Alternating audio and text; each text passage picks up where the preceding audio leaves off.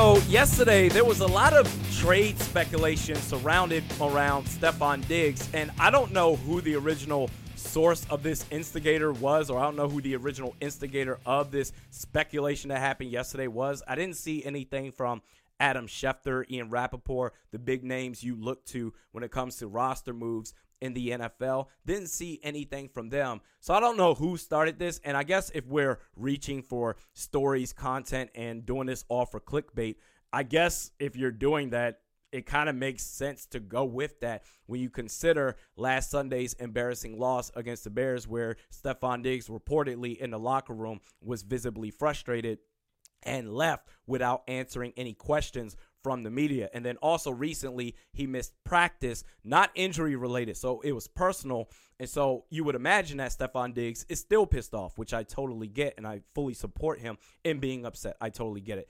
And so I got a couple of tweets and people on Facebook saying, hey, have you seen this? Have you? Are we trading Stefon Diggs? What are your thoughts on this? And I basically said to myself that I'm not going to react to this until I see what's going on. And that was up until I saw a tweet by Josina Anderson of E S P N in which she said that essentially the Minnesota Vikings, they are not interested in trading Stefon Diggs, which is great, which is really, really great. I think I've done a good job of keeping my cool with this team and not overreacting and getting riled up like I normally do. But I tell you what, if you trade Stefon Diggs, that crosses the line, and I will raise all holy hell. Any of our star players, I will raise all holy hell if you let them go. So they're, they're not trading him, which is great. But just because the Vikings are not trading Stefon Diggs, it doesn't mean that he's still not pissed off. So I'm still going to keep a close eye on this situation. Hopefully he reports with the team that's ready to go to play the Giants this upcoming Sunday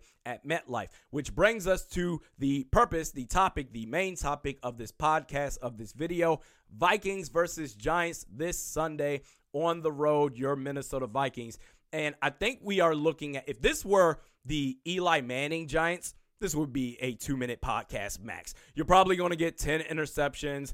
You'll win by forty points. There's nothing to talk about. But, however, this is a new-look Giants team led by head coach Pat Shurmur, former two thousand seventeen Vikings offensive coordinator Pat Shurmur, and Daniel Jones. Daniel Jones, I will say this, going back to the draft, I was one of the many people. I didn't make a video about this. I didn't do any. I don't think I made a tweet or anything about this at all. But I will fully admit, I was one of the many people out there at the time of the draft that said, what the hell are you doing? Why are you drafting Daniel Jones? This doesn't make sense. What a reach. Kind of similar to when the Knicks drafted Kristaps Porzingis. Oh my God, how can you do that? You drafted a soft Euro, and he turned out to be great. We don't know what Daniel Jones will turn out to be, but so far, through his first two starts of the season, they're now two and two. They're on a two two game win streak. They have the same record as the Minnesota Vikings. Daniel Jones looks nice. He looks really, really nice. I fully admit that so far I was wrong in questioning Pat Shurmur and the New York Giants, but he looks really nice. And I thought the game that he had against Tampa was really impressive. The game he had against the Skins was not bad, but he had a couple of lumps out there. But either way, in both case scenarios, he kept his cool. He didn't overreact to the moment, whether he was winning really well against Tampa or maybe struggling a little bit against the Skins. Either way, he kept his calm. He kept his demeanor. He stayed strong in the pocket, looking to make plays. He has, I think he has an okay offensive line. But even when there's pressure, he's still looking to make plays down the field.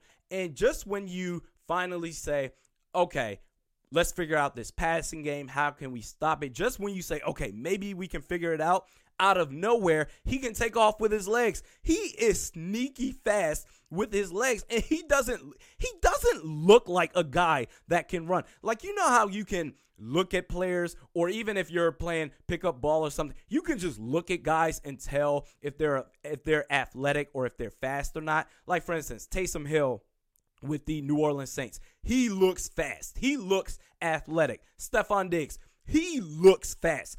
Daniel Jones really doesn't look fast, but he can really, really, he can fool you because he can take off out of nowhere and really extend plays with his legs. He's sneaky fast, but he's not looking to take off with his legs except in a last case or worst case scenario. Saquon Barkley, he's likely going to be out again. I saw a report. Pat Shurmur, oh my God, I'm not going to rule out Saquon Barkley. He's not going to play. But they have a pretty good replacement, a backup running back in Wayne Gallman, who I think is really talented. And I especially like his receiving abilities as a running back. And then also, he has two receiving weapons in Sterling Shepard. I like him a lot. But also Evan Engram, their tight end, who's really taken the league on by storm, I feel, this year. And then also they're adding Golden Tate to that mix. So those are three receiving weapons, not including Wayne Gallman. So I guess what I'm saying is the theme of the game for this situation, if the Vikings are going to win this game, it's very simple. Just do your damn jobs. Do your jobs. We struggle against running, uh, against mobile quarterbacks, running quarterbacks, as well as tight ends. And I don't think that's going to change at all. So hopefully we can at least try to, we're not going to shut down Evan Engram, but I hope we can at least minimize the damage from him. When Daniel Jones, if he decides to take off with his legs, I don't think there's anything we can do about it. Maybe just have a spy, Eric Wilson or Anthony Barr, whoever's going to be out there. Just be ready for him and just do the best that you can, quite honestly. But just do your jobs. On defense, don't have Anthony Barr lined up on Wayne Gallman. I can't believe we're still having this conversation last year against the Rams where he gave up a receiving touchdown to Todd Gurley. Or this past Sunday, he was lined up against Tariq Cohen. And I don't understand why Mike Zimmer continues to do this, because Anthony Barr is going to get burnt every single time against legit receiving running backs. So if you line him up against Wayne Gallman, do not be surprised if he eats Anthony Barr's lunch every single time, every single play where Anthony Barr is lined up on him. And then also on defense, sticking with defense, stop playing soft-ass coverage on third and short, fourth and short, fourth and whatever. Stop playing soft coverage. I can't believe all season long we've been playing five, six, seven yards off of the receivers the cornerbacks have on third and short, and then you can't be surprised when they convert for the first down and extend their possession for more drives for the opposing offenses. And then going to the Vikings offense, the Giants defense, they're one of the worst in the league. But I don't I don't think their defensive line is all that bad. I mean, they're they're kind of okay, but they're nothing to raise hell about. It's after that, the second level and the secondary, where they they they really just suck ass out there. So there's nothing behind the defensive line. However, I expect Dalvin Cook to get like four thousand yards rushing, and I would imagine that after Adam Thielen called out Kirk Cousins in the passing game, and quite honestly, in lieu of that, in conjunction with that, also called out the coaching staff saying, we can't rush the ball forty million times. Adam Thielen was pissed off and Stefon Diggs was pissed off. I would imagine that you're going to try to get your star receivers involved. And Kirk Cousins, just don't look like a jackass out there, bro. Don't soil yourself. But at this point, I can't say whether he will or he won't, because I have no prediction on this game. I'm not going to make a prediction on this game at all, because I have no idea what's going to happen. If this was at U S Bank Stadium, I would say, okay, you should be able to squeeze a victory, but it's on the road against a decent team from what we've seen from the new the new look New York Giants the last two weeks. So it's on the road and against a decent team, and Mike Zimmer, we know how he does against the road or on the road against decent teams. And it's funny because I saw, I think Chris Tomasin, I think he's with the Star Tribune. I'm, I apologize if I'm incorrect with that, but he tweeted out, uh, Mike Zimmer talked about, talked to the media and said, I know that there's people jumping off the bandwagon, but you got to remember two years ago in twenty seventeen, we started out uh, two and two before finishing thirteen and three. And if that's your argument, Mike Zimmer, where you're using historical references in regards to the previous records instead of talking about the problems right now, what is this, a Disney story? God, just stop with that crap. Let's talk about what's wrong right now. You do a better job performing in front of the media instead of performing on the sidelines as a head coach against actual decent to quality teams in the National Football League. Play better, coach better, and you should get the win. But I have no idea. I'm not going to expect anything. We'll see what happens. We do this three times a week. Mediocre at Best Sports Podcast with Realistic Randy. Extended audio podcast this week. I will be talking about Vontaze Burfict, who got suspended for the year. He should be banned from the N F L for life, but I'll talk about that. I'll react to that. Also, the Fair Pay to Play Act for collegiate student athletes in California. That's taking effect, I believe, in twenty twenty-three. I'll react to that as well. You can find the link to the audio, extended audio podcast on SoundCloud. You can find the link to that podcast in the description of this video. You can catch me on Twitter at realistic underscore Randy. You can catch me on Facebook at realistic Randy. I will react to the results of the Vikings Giants game on Monday on this channel. So enjoy the game, folks. We'll see you then.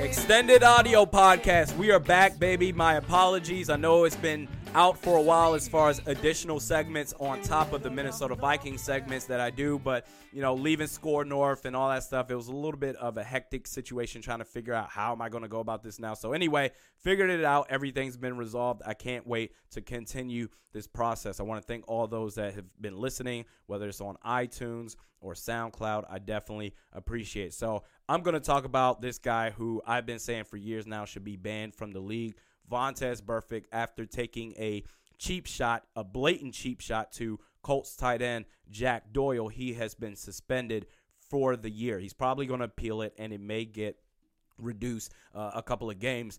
And I would say that I couldn't be happier, but I could, because I think he should be banned from the league. I saw this got reported, I think it was by E S P N, that based on the amount of suspensions and fines that he's faced, he's been fined about half a million dollars in his career, but also because of being suspended, the amount of suspended games that he has had, the missed game checks during those suspensions, he has lost a total somewhere close to five million dollars in missed game checks. So you combine that with the fines that he's had in his career, that's five point five million dollars. And you would think that after missing out on, let's say, for me, let's say if I'm playing football and I miss out on one hundred grand or two hundred fifty grand, I would say, you know what, I should probably get myself together because I don't want to lose any more money. Are you serious right now? But Vontaze Burfict has shown you throughout his career that he doesn't give a rat's ass. And we can talk about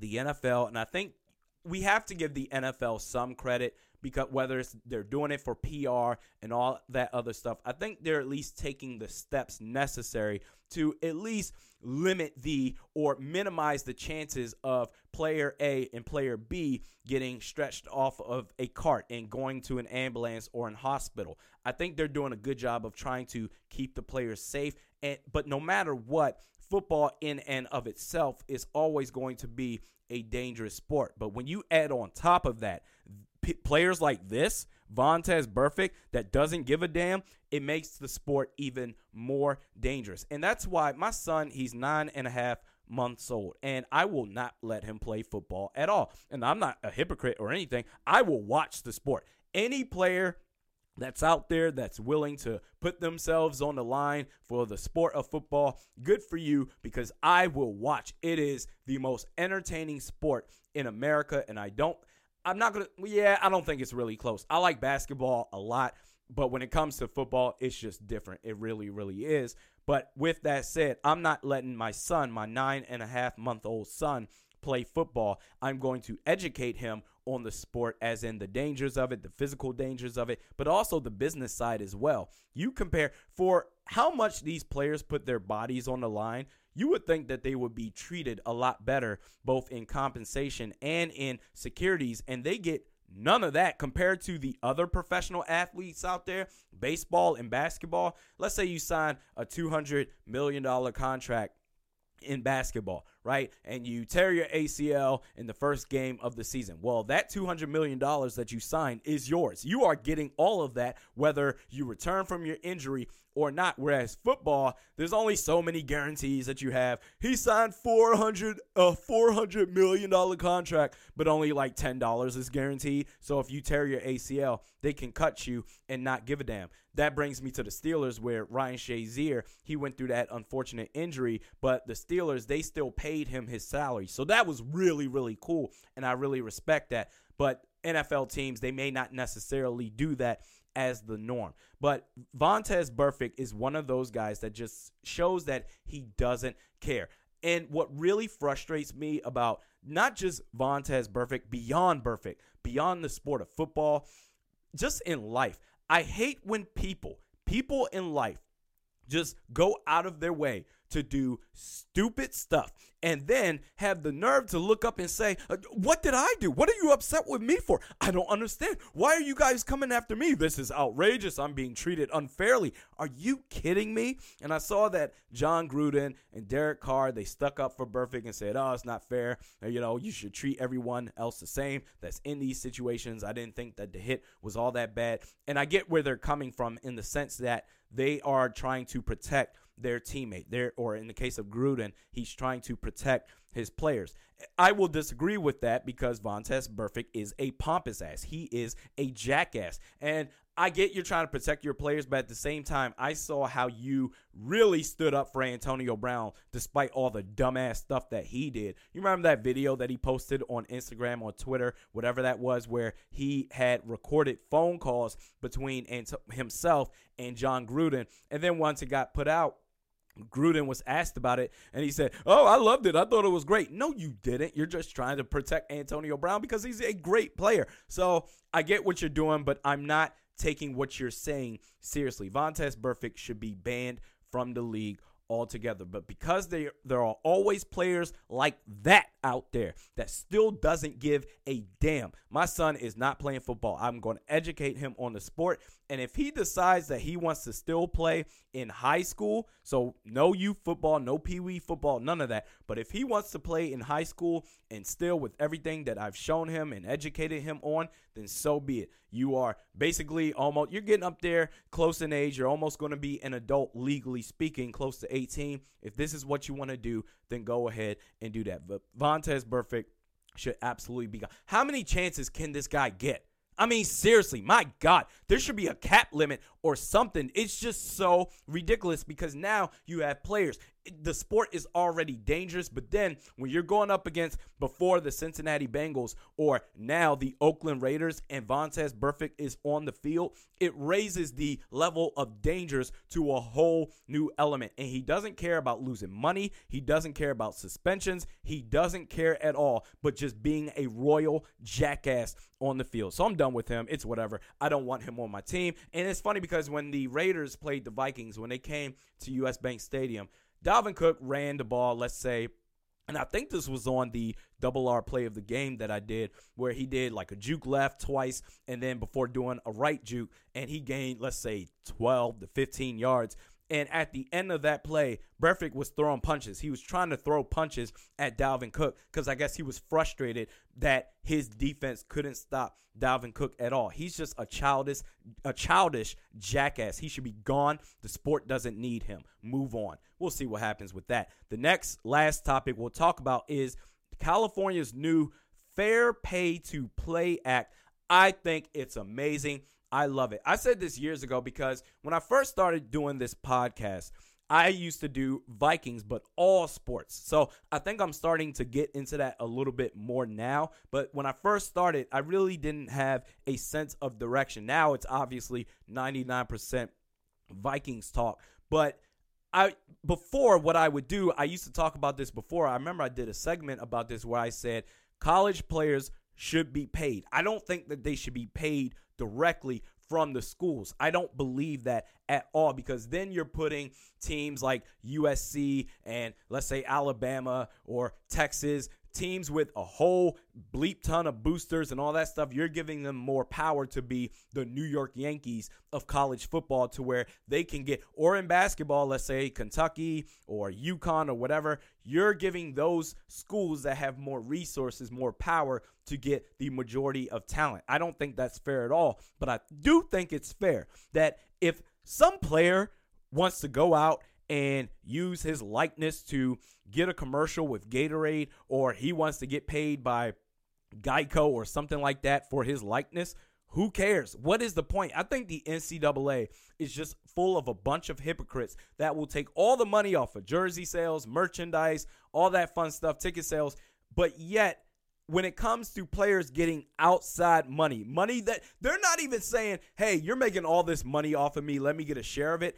They're saying, you know what, I'll go outside somewhere and do a commercial, be a, a spokesperson for X Y Z company, a mom and pop sandwich shop down the street. Okay, fine. And the N C double A is like, no, you cannot do that. That is totally unfair. Like, shut up. What is wrong with players going out and getting money off of their likeness? Where is the problem at? What is it? I don't care. And I don't think this is giving an advantage to the bigger schools when it comes to getting outside money away from the N C double A, because let's say Middle Tennessee State, or let's say uh, Memphis or something like that, some small school that's not really in a powerhouse conference or something like that. Let's say that you're the only, let's say you're a top athlete, you're a star athlete, and you go to a super small school to where you can monopolize the entire market because you're the only athlete worth a damn that's worth investing in. So I don't think it puts the smaller schools at a disadvantage either. But so far, I don't think this is going into effect until twenty twenty-three, if I'm not mistaken. So it gives the N C double A time to prepare for it. But at this point, because California started this, you're going to have to follow suit across the rest of the nation, because suddenly if I'm an athlete, whether regardless of the sport, if I'm a college athlete or getting ready to be a college athlete coming out of high school, you better believe I'm joining the Pac twelve, baby. Oh, we're U C L A, U S C, Stanford. Here I come. Oh, uh, uh, Cal, uh, University of California out in Berkeley. Oh, here I come, baby. Let's load up now. Because, yes, uh, otherwise, this whole, oh, play for the spirit of the organization and you're getting a free college scholarship and all that other, man, get out of my face. They should be able to make money. It, non-college athletes, right? I went to college. I went out and got a job. I got paid. Why can't these players, why can't these student athletes do the same damn thing? And I just don't understand anybody that opposes this. We're not talking about schools paying the athletes directly, because I don't think that's good at all. I think it would make it completely unbalanced. But if a guy wants to go out, or a volleyball player, a volleyball girl, or a swimmer wants to go out and just make some money and say, hey, I play for this school, I'm a pretty damn good star, go ahead and give me money. What's the problem? Where's the problem with that? What is the problem? N C double A, the fat cats over there, you keep your money. You're not losing a dime. What's the problem? Everybody's happy. They're making your school money. They're making the N C double A money. The players, they're going to be making money. And they're right, they're rising their level of scouting to be able to, let's say if it's football or basketball or whatever sport that qualifies baseball, to raise their stock to be able to go to the next level. Everybody wins. What's the problem? Stop being all pissed off for no reason, because it is fake outrage to be mad at this. I hope it happens across the rest of the nation for all college athletes everywhere, because they deserve to get paid, because they are bringing in so much damn money for the N C double A. We do this three times a week. Mediocre Best Sports Podcast with Realistic Randy. Check me out on Twitter at realistic underscore Randy, Facebook at realistic Randy. Again, we will check out, we will review the outcome of the Vikings versus Giants game on Sunday. Well, that game is on Sunday, but we will review it on Monday. We'll see you then. Enjoy the game, folks.